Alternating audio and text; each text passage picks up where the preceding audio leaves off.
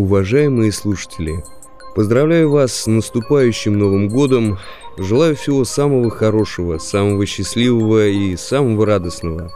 Хотя те рассказы, которые мы с вами послушали за этот год, конечно, не все соответствуют этому правилу, но так или иначе, каждый из них, или большинство, заканчиваются все-таки на светлой ноте. А потому не стоит вешать нос никогда, ни в какой жизненной ситуации, а только лишь двигаться вперед, достигать своих целей, любить своих близких, в общем, дальних тоже любить. Поэтому всех с наступающим Новым годом, желаю всего вам самого радостного, и, конечно, любви.